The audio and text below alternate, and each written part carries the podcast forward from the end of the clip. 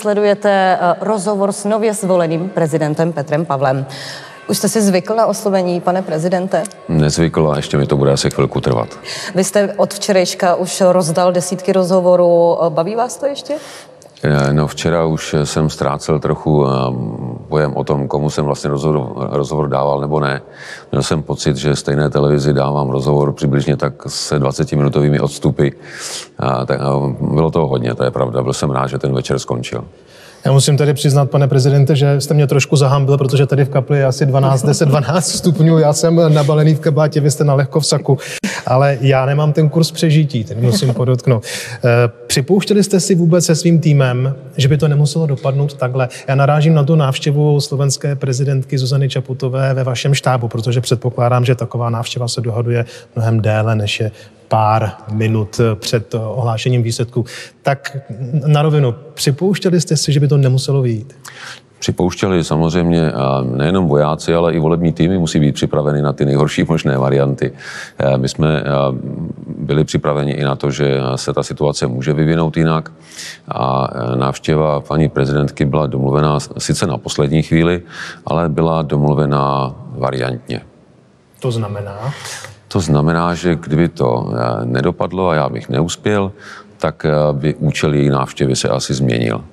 Takže by navštívila volební štáb Andreje Babiše? Ne, to ne, to právě, to právě ne. tak by, by se asi, neslavili, že by asi měla soukromý program a potom by odjela zpátky do Bratislavy. Jak když se vrátím eh, k té kampani, kterou vy jste absolvoval, vlastně místy byla velice tvrdá. Nevyčítal jste si místy, že jste vůbec do toho šel? Eh, no samozřejmě, že ano.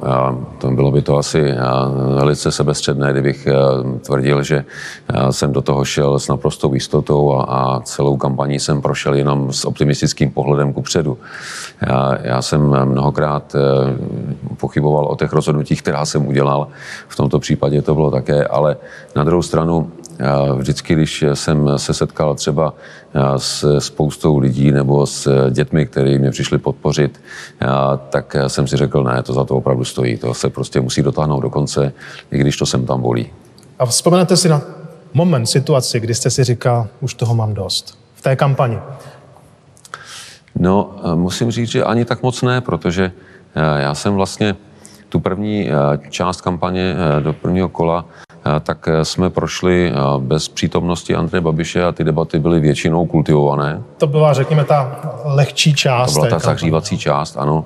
A potom ta druhá, eh, kde už šlo sem tam na hranu, někdy i za, tak sice na první pohled vypadala hodně, hodně tvrdě, někdy až, až útočně, na druhou stranu ale zase to bylo motivující, takže čím blíže jsme byli k druhému kolu, tím více mě to motivovalo. Vy jste zmínil jméno Andreje Babiše, už jste s ním mluvil, už jste si telefonovali třeba? Netelefonovali, včera, včera mi psal, já jsem mu psal zpátky. Já myslím, že velice, velice slušném duchu já jsem reagoval na jeho přání tím, že jsem mu poděkoval a vyjádřil jsem naději, že naše další komunikace by se mohla odvíjet e, v duchu těch posledních dvou debat, tedy nekonfrontačně, že by to jistě, e, jistě bylo k obecnému prospěchu.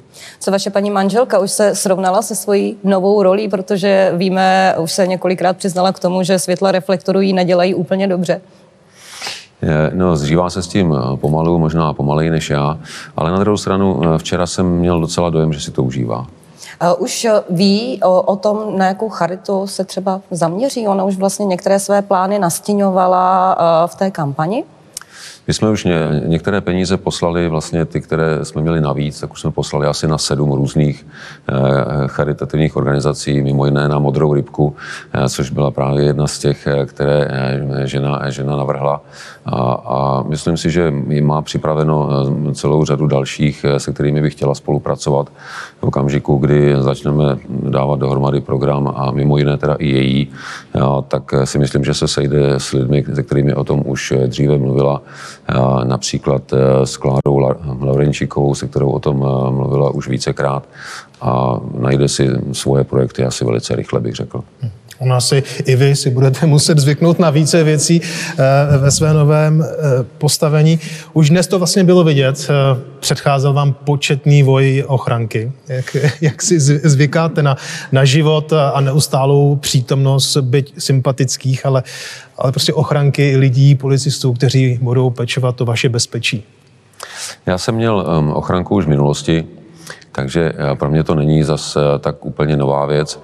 Eh, na někoho, kdo si to ještě nevyzkoušel, tak to může působit rušivě, ale pokud to berete mm, prostě jako nutnost a najdete si s ochranou službou vhodný modus operandi, tak aby to nebylo příliš rušivé a zároveň, aby oni mohli dělat svoji práci, tak to celkem jde. Včera o tom mluvil v našem vysílání bývalý minister zahraničních věcí Cyril Svoboda a on říkal, že on to řekl velmi, velmi neformálně. Říká, víte, on, ta ochranka se tak trochu stává členem rodiny. Máte to podobně? Je to tak, já jsem to tak měl eh, v Bruselu, protože tam jsme to dokonce udělali tak, eh, že jsme eh, měli domek, ve kterém byl i samostatný vchod se samostatným zázemím pro ochranku, protože mně připadlo nedůstojné, aby moje ochranka žila někde v kontejneru na zahradě. A vlastně tím, že jsme byli v jednom domě, tak jsme tam byli jako taková větší rodina. Jo. Diváci to možná vědí, ale pokud ne, tak to bude aspoň nová zajímavá informace. Vy jste motorkář, taky nebo jezdíte na motorce. Bude vás doprovázet ochranka i na motorce. Budete jezdit ještě na motorce jako prezident? No to si musíme ještě domluvit právě. Já, já si myslím, že by to mohlo jít, protože pokud mohl prezident Klaus jezdit na lyžích po sjezdovkách, proč by nemohl prezident Pavel jezdit na motorce po silnicích? No, že no. podle mě motorka je daleko nebezpečnější než lyže. No, jak se na to podíváte? Já si myslím, že těch zranění na sjezdovkách je dneska tolik, že by se to možná na počet dalo i srovnat. To je to možná otázka protokolu. Teď jsme možná narazili takový problém, jestli vy jako prezident vůbec budete moci dělat takhle riskantní záležitosti. No tak eh, vzpomeňte třeba na eh, Václava Havla. Václav Havel rád řídil, řídil auta a taky byl občas vidět za volantem. Že? Takže já myslím, že sem tam se to dá udělat, když se eh, s ochranou službou eh, domluvíme, eh, abychom neporušovali pravidla a zároveň vyhověli bezpečnosti, tak si myslím, že když je dobrá vůle, tak všechno jde. Hmm. Vy už jste představil některé lidi, které si s sebou chcete vzít, až převezmete úřad. Kdy chcete mít kompletně jasno o týmu, který vás bude doprovázet na hrad? Já bych to viděl tak asi možná ke konci února, protože teď začínáme diskutovat o tom, kdo vůbec ze stávající kanceláře Eh, bude pokračovat, eh, jak ta kancelář bude vypadat, protože eh, struktura kanceláře jejich odborů je čistě na, na novém prezidentovi. Já samozřejmě nemám v úmyslu dělat zemětřesení a měnit všechno od základů. Na druhou stranu k určitým změnám zcela jistě bude muset dojít. A to nejenom, nejenom personálním. Teď na tom pracujeme. Dnes jsme měli první pracovní schůzku s novou šéfkou kanceláře a s dalšími spolupracovníky a předpokládám, že se začneme velice rychle bavit i s dalšími lidmi, kteří by mohli obsadit klíčové pozice, jako například šéfa zahraničního odboru, případně šéfa bezpečnostního odboru, protokoláře a dalších, dalších funkcí. Vy už jste hovořil o tom, že vlastně budou muset odejít spolu s Milošem Zemanem i, i řada lidí z kanceláře, kteří jsou eh, na něj navázaná. Máte třeba představu o tom, kolika lidí eh, se to bude týkat?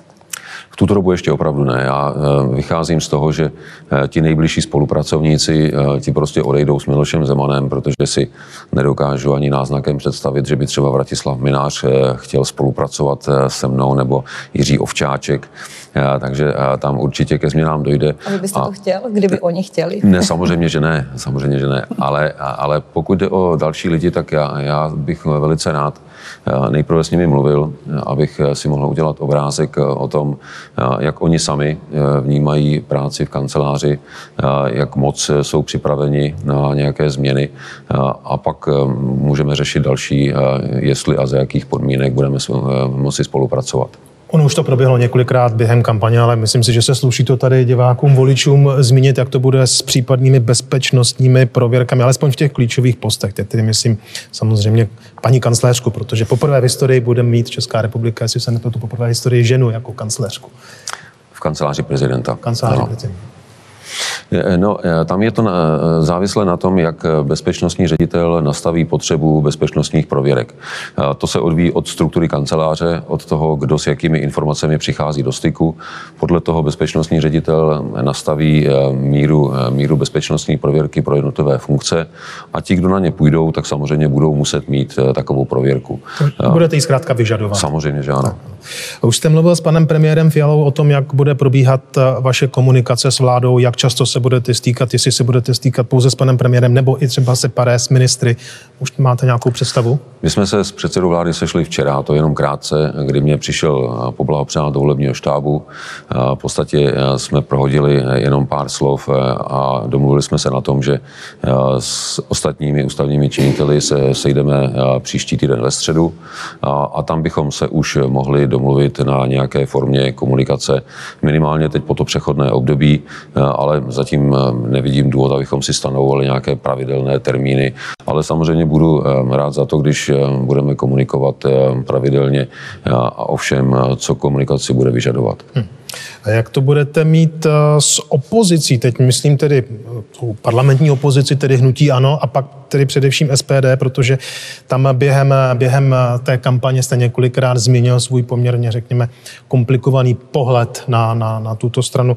Budete se scházet pravidelně i s jejich zástupci nebo předsedy? Já si nemám sebe menší problém. Já jsem říkal, že jsem otevřený komunikaci a, a jsem připravený poslouchat názory, návrhy, které budou směřovat k řešení konkrétních problémů.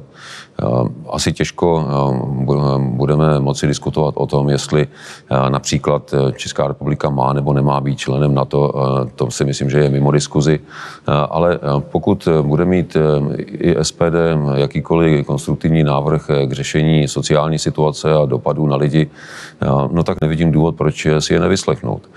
Pokud skutečně komunikace mezi opozicí a vládou nefungovala, tak je potřeba jít tomu naproti a pomoci. Já se na to ptám proto, protože tuto zemi nepochybně čeká složitá ekonomická situace. To období nebude, nebude lehké a uh, můžou vznikat určité rezistence ve společnosti. Tak uh, jestli z vašeho pohledu je vhodné, aby i ta strana, která zrovna teď nemá ten uh, majoritní vliv, tak aby měla pocit, že je jí nasloucháno. No, v těchto záležitostech zcela určitě, protože tady se nebavíme o bezpečnosti země, o jejím zahraničně politickém směřování, ale bavíme se o sociálních dopadech krize. Tady si myslím, že všechny strany jsou stejně relevantní. A já jsem včera zdůraznil, že to, že Andrej Babiš neuspěl ve volbách, tak to neznamená, že všechny eh, voliče, kteří ho volili, eh, teď považuji za, za ty, kdo prohráli volby. Eh, prohrávají kandidáti, voliči neprohrávají, takže tady je teď zapotřebí vrátit se zpátky k tomu, že tady máme stejné problémy, jako jsme měli i předtím a musíme je společně řešit. Já, já, já, se, já se usmívám, i volič podle mě může prohrát, pokud eh, vybere nesprávně. Báro? Vy jste se nechal slyšet, že eh, s vaším příchodem na hrad eh, necháte zadat i hloubkový audit. Čeho konkrétně ten audit se má týkat? Máte nějaká konkrétní podezření? No především, aspoň tedy o tom, o čem vím, a o tom asi víme všichni, bylo neoprávněné nakládání s utajovanými dokumenty, neoprávněné skartace a pokud vím, tak nebyly ještě úplně dořešeny. A to je věc, která je naprosto zásadní, protože pokud tam došlo ke skartaci asi 38 utajovaných dokumentů mimo pravidla, no tak je potřeba vědět, jak celý ten problém byl vyřešen, uzavřen, protože si ne, ne, neumím představit převzít třeba tajnou spisovnu s tím, že tam máme několik desítek nedořešených dokumentů. To bych si asi rozhodně na zodpovědnost jít nechtěl. Jak moc hloubkový ten audit podle vás má být? Budete vlastně pátrat po celých těch deset let, kdy byl na hradě Miloš Zeman a jeho tým? Já budu mít, myslím, příštím týdnu schůzku s ředitelem NKU a požádám ho, oni tam sice dělali audit už před několika měsíci, ale přece jenom za tu dobu zase jsme se někam posunuli, tak bych se ho chtěl zeptat, jaká je možnost udělat teď nový audit, tak abych mohl mít klidné svědomí, že to, co přebíráme, přebíráme v pořádku, že tam na nás nebudou čekat nějací kostlivci ve skříních. Máte představu o tom, jak dlouho by ten, vím, že to nebudete mít úplně ve své moci, ale z vašeho pohledu, z jak dlouho by měl ten audit být hotov, dokončen, co by mělo být jeho výsledkem, aby si voliči udělali představu, co mají očekávat? No, ideální by to samozřejmě bylo do inaugurace, ale teď se mi opravdu o tom těžko mluví, když jsem ještě s nikým z NKU nemluvil. E, pojďme k věcem možná méně politickým, ale více praktickým pro naše občany. Vy jste říkal, že chcete v té kampani, že chcete hrát více otevřít lidem eh, nebo přiblížit lidem a nejenom hrát jako budovu, ale vůbec instituci eh, prezidenta. Už máte nějakou představu, jak to učiníte? Co by mohlo být prvním krokem? No tak jedna věc je otevření hradu v tom fyzickém smyslu, takže tam asi bude na prvním místě jednání s ministerstvem vnitra a s policií o tom, co brání tomu fyzickému odstranění zátarasu a zábran. Tak, na to jsem se chtěl zeptat. Takže ty, ty kontroly bezpečností by měly zmizet podle vaší představy, nebo podle, spíše podle? Podle, podle nejenom mého názoru, eh, bezpečnostní opatření se vždycky eh, dělají adekvátně k eh, bezpečnostním rizikům. Pokud bezpečnostní rizika pominula, tak není důvod udržovat eh, na tak vysoké úrovni eh, fyzická bezpečnostní opatření.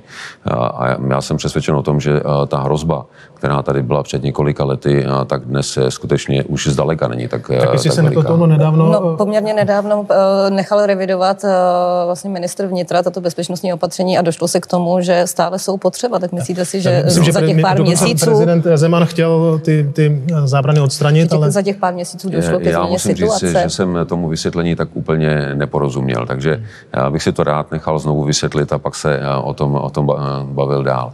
To je, to je ta úroveň těch fyzických eh, zábran. A druhá úroveň je otevření hradu eh, v té informační rovině. To znamená nejenom, že já mám Eh, na rozdíl od eh, Miloše Zemana stále ještě přístup ke svému mobilnímu telefonu a chci si ho ponechat. A, ale zároveň bych byl moc rád, abychom se dostali i s eh, informačním servisem Hradu na úroveň 21. století, to znamená, aby nejenom byly obnoveny pravidelné tiskové briefingy pro novináře, ale aby taky na sociálních sítích Hrad figuroval, byl otevřený, informoval o tom, co se děje. A to nejenom, řekl bych, standardně populaci, ale možná, aby i určitou populární formou informoval mladé o tom, co se děje, aby eh, měli přístup k informacím v jazyce, který je jim blízký. Hmm. Ještě tady máme zámek v Lánech. Máte nějakou představu, jak by to mohlo být se zámkem v Lánech? Jestli by měl být otevřen více lidem a zpřístupněn. Cyril Svoboda, že se k němu tedy vracím, vám posílá vzkaz. Navrhuje, abyste zpřístupnil maminkám s dětmi a s lidem, sportovcům lánskou oboru. Je něco takového možné případně? Mně jsou podobné nápady sympatické, protože přece jenom představa letního sídla prezidenta v podobě eh, krásného zámku a obrovské obory, eh, která je zpřístupněna veřejnosti jenom několikrát do roka, mně přece jenom přijde trošku monarchistická. Takže si dovedu představit i to, že se budeme bavit o tom, jaké jsou možnosti mnohem většího využití Lánského zámku a Lánské obory ke kulturním, sportovním a jiným akcím, tak aby byly více v, v majetku lidí než, než, než majetku státu nebo jenom prezidenta. Takže byste třeba uh, Lanský zámek trvale obýval jako, jako Miloš Zeman, to nepřipadá v úvahu? To si opravdu nedokážu představit. Uh, v tuto chvíli vlastně máme tři prezidenty, vy jste, vy jste tím třetím. Uh, Miloš Zeman vám nabídl své rady, pokud vy o ně budete stát. Budete o ně stát? Budete se radit třeba i s Václavem Klausem o některých věcech? Plánujete se s nimi sejít? No, nevím, jestli zrovna Václav Klaus by se se mnou chtěl podělit o nějaké rady. Miloš Zeman nabídl, že by mi něco pověděl o prezidentském údělu. Nevím, co tím měl, měl zrovna na mysli.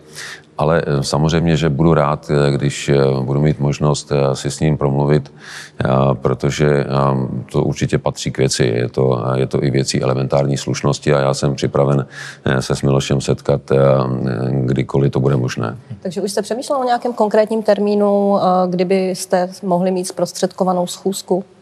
No, zatím nemáme domluvený termín. Já vycházím z toho, že Ehm, dosud eh, sloužící prezident a jeho kancelář ehm, by v tomto asi měli eh, víc vstříc nějakým návrhem. Já jim těžko mohu navrhovat eh, termín kde, kdy, jak, protože zatím je to v jejich rukou. Tak ale nicméně pro něj musíte sdělit, eh, že máte zájem to, o to se s panem prezidentem sdělil, setkat samozřejmě. a promluvit si s ním. Já jsem sdělil, já jsem, eh, já jsem připraven a samozřejmě si rád vyslechnu, eh, co mi prezident Zeman případně bude chtít sdělit, ale ta, ten organizační poput by měl asi vzejít z jejich strany. A kdyby ze strany Václava Klauze šel poput, že vám chce s něčím poradit, byl byste tomu otevřený? Samozřejmě, že ano, já se nebráním zkušenosti jakékoliv, pokud se se mnou někdo chce podělit. Teď jsme mluvili o Miloši Zemanovi. Je něco, čím byste chtěl navázat na jeho, na jeho prezidentování? Já jsem viděl eh, třeba přínos Miloše Zemana eh, v tom, jak eh, jezdil především ve svém prvním volebním období po krajích. I když ta forma byla tak trochu jako carský dvůr, když měla obrovská kolona do kraje a tam červené koberce, velké dary a spousta oficialit. Ale každopádně pravidelné návštěvy prezidenta v krajích eh, dávají smysl, protože eh, prezident by měl mít přehled o tom, eh, jak se žije v podhradí a nejenom na hradě. Měl by vědět, co lidi trápí, měl by znát problémy jednotlivých krajů, tak aby na ně potom mohl reagovat při jednáních s vládou třeba nebo s odborníky. A v tom bych určitě rád pokračoval, i když mnohem méně formálním způsobem, než to dělal Miloš Zeman. Vedli by třeba vaše první cesty do krajů právě do těch krajů, kde vy jste nezvítězil. Ty kraje byly tři, byl to Karlovarský, Ústecký, byl to Moravskosleský, s tím, že byste se tam setkával s lidmi a zajímal se o ty důvody, proč pro ně byl přijatelnější kandidát právě Andrej Babiš? No, hlavním důvodem cesty právě do těchto krajů ani tak není to, že v nich vyhrál Andrej Babiš, jako spíš to, že jsou to kraje, ve kterých se eh, zvlášť v době eh, teď probíhajících krizí kumulují eh, větší problémy než v jiných krajích.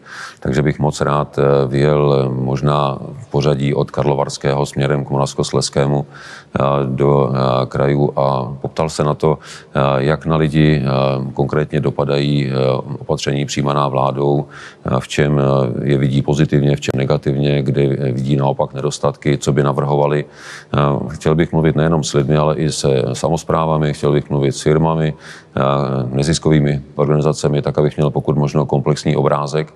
A ten obrázek potom bych rád si konfrontoval právě s tím, co dělá vláda, abychom se pak mohli domluvit, kde je potřeba přidat a kde naopak je potřeba věci spíše lépe vysvětlit, protože sice jsou na místě, ale nejsou dostatečně chápána.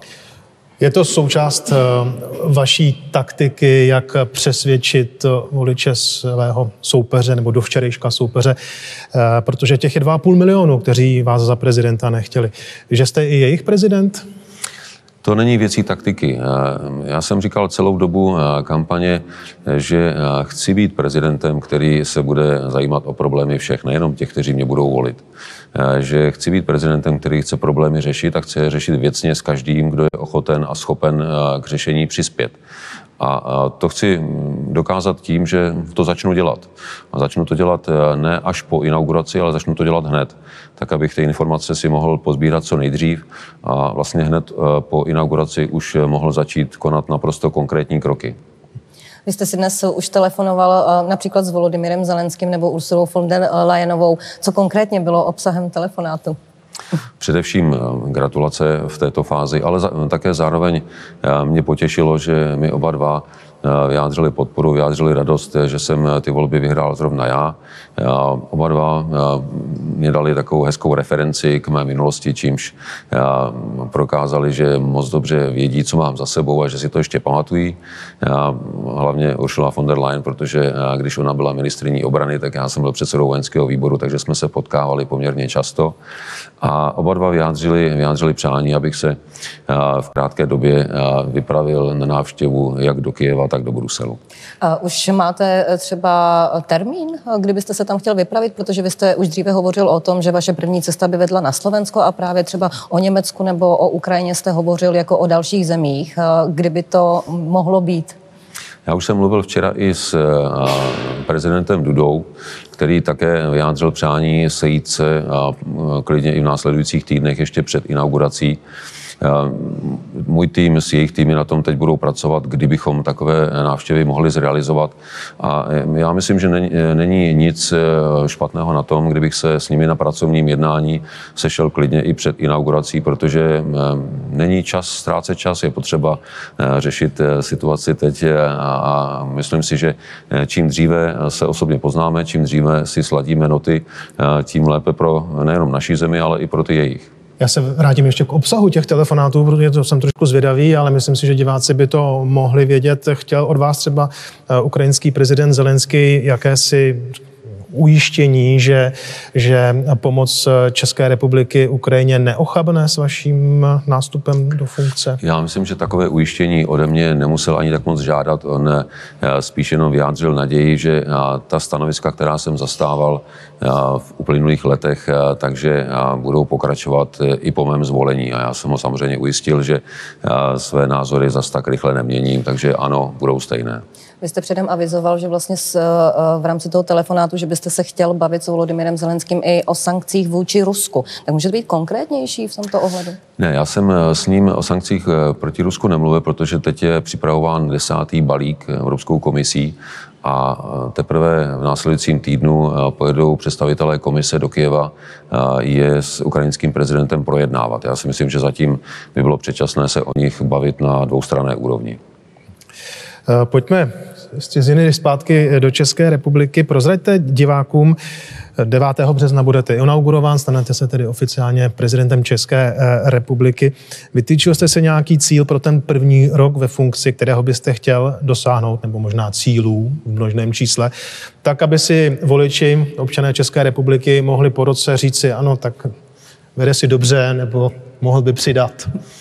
Na konkrétním plánu na ten první rok eh, jsme teď začali pracovat a budeme eh, samozřejmě eh, chtít mít něco, co budeme moci i občanům ukázat, tak aby si mohli udělat sami referenci. Ale pro to první období vidím prioritu v tom, abychom dokázali bez větších sociálních otřesů zvládnout tu krizi, kterou si teď procházíme. To znamená, aby lidé nepropadali rostoucí frustraci z toho, co se tady ozývalo před volbami. To znamená, že tahle eh, vláda na ně kašle a že je asociální a že jim nějak nepomáhá. A pokud eh, takový pocit mají, tak eh, ho rozptýlit, rozptýlit buď to tím, že na faktech budu poukazovat, že tomu tak není, anebo pokud tomu tak je, tak budu tlačit na vládu, aby přidala tam, kde opravdu ty problémy jsou. Aby lidé neměli pocit, že jsou v tom sami, ale že skutečně stát dělá všechno pro to, aby jim v této složité situaci pomohl. A pak jsou tady další dlouhodobé věci, které dnes lidi tak moc bezprostředně nepálí, ale eh, které je potřeba eh, jim přiblížit jako naprosto nezbytný eh, krok, který musíme udělat, a to je zahájit důchodovou reformu, zahájit reformu, reformu daní, protože bez toho se naše ekonomika v dalších letech nepohne.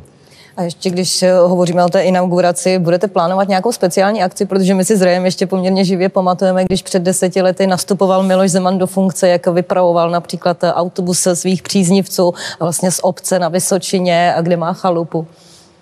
Budete vypravovat autobus Černoučku se svými příznivci, se svými sousedy, aby se přijeli podívat na inauguraci? Ne, přiznám se, že jsem o ničem takovém eh, nepřemýšlel, ale samozřejmě inaugurace je symbolický akt a určitě bych byl rád, aby nějakou symbolickou hodnotu měl, aby byl něčím charakteristický pro to, co jsem i po celou dobu kampaně se snažil prosazovat, ale ta konkrétní forma, ta se teprve tvoří.